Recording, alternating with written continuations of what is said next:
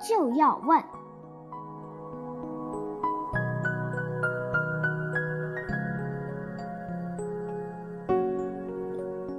孙中山小时候在私塾读书，那时候上课，先生念，学生跟着念，咿咿呀呀，像唱歌一样。学生读熟了，先生就让他们一个一个的背诵。至于书里的意思，先生从来不讲。一天。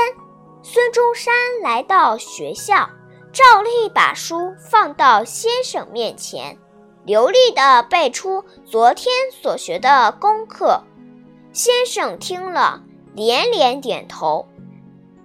接着，先生在孙中山的书上又圈了一段，他念一句，叫孙中山念一句。孙中山会读了，就回到座位上。练习背诵，孙中山读了几遍就背下来了。可是书里说的是什么意思，他一点也不懂。孙中山想，这样糊里糊涂的背有什么用呢？于是他壮着胆子站起来，问：“先生，您刚才让我背的这段书？”是什么意思？请您给我讲讲吧。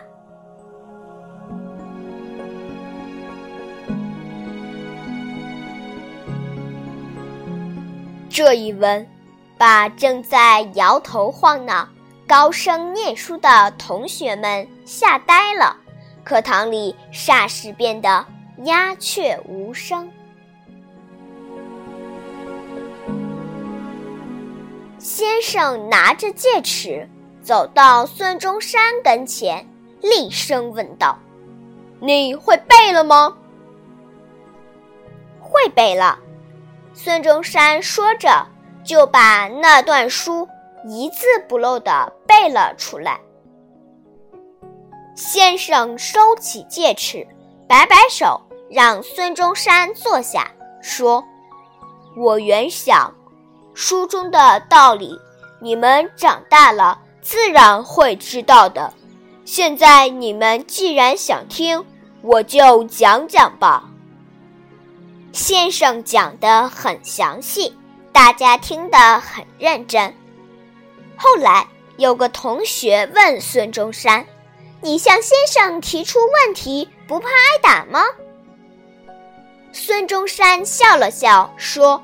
学问，学问，不懂就要问。为了弄清楚道理，就是挨打也值得。